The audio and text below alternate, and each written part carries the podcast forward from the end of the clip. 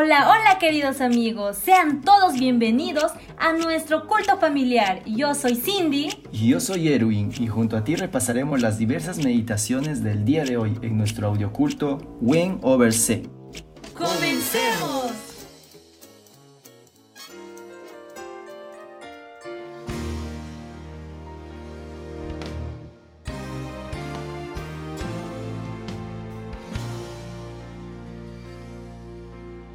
Romanos 12.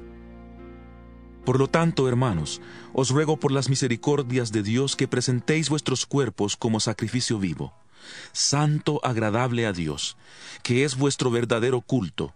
No os conforméis a este mundo, sino transformaos por medio de la renovación de vuestro entendimiento, para que comprobéis cuál es la buena voluntad de Dios, agradable y perfecta. Digo pues por la gracia que me es dada, a cada cual que está entre vosotros, que no tenga más alto concepto de sí que el que debe tener, sino que piense de sí con cordura, conforme a la medida de fe que Dios repartió a cada uno. Porque de la manera que en un cuerpo tenemos muchos miembros, pero no todos los miembros tienen la misma función, así nosotros, siendo muchos, somos un cuerpo en Cristo y todos miembros los unos de los otros. Tenemos pues diferentes dones, según la gracia que nos es dada. El que tiene el don de profecía, úselo conforme a la medida de la fe. El de servicio en servir. El que enseña en la enseñanza. El que exhorta en la exhortación. El que reparte con generosidad. El que preside con solicitud.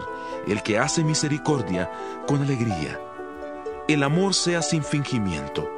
Aborreced lo malo y seguid lo bueno Amaos los unos a los otros con amor fraternal, en cuanto a honra, prefiriéndoos los unos a los otros, en lo que requiere diligencia, no perezosos, fervientes en espíritu, sirviendo al Señor, gozosos en la esperanza, sufridos en la tribulación, constantes en la oración.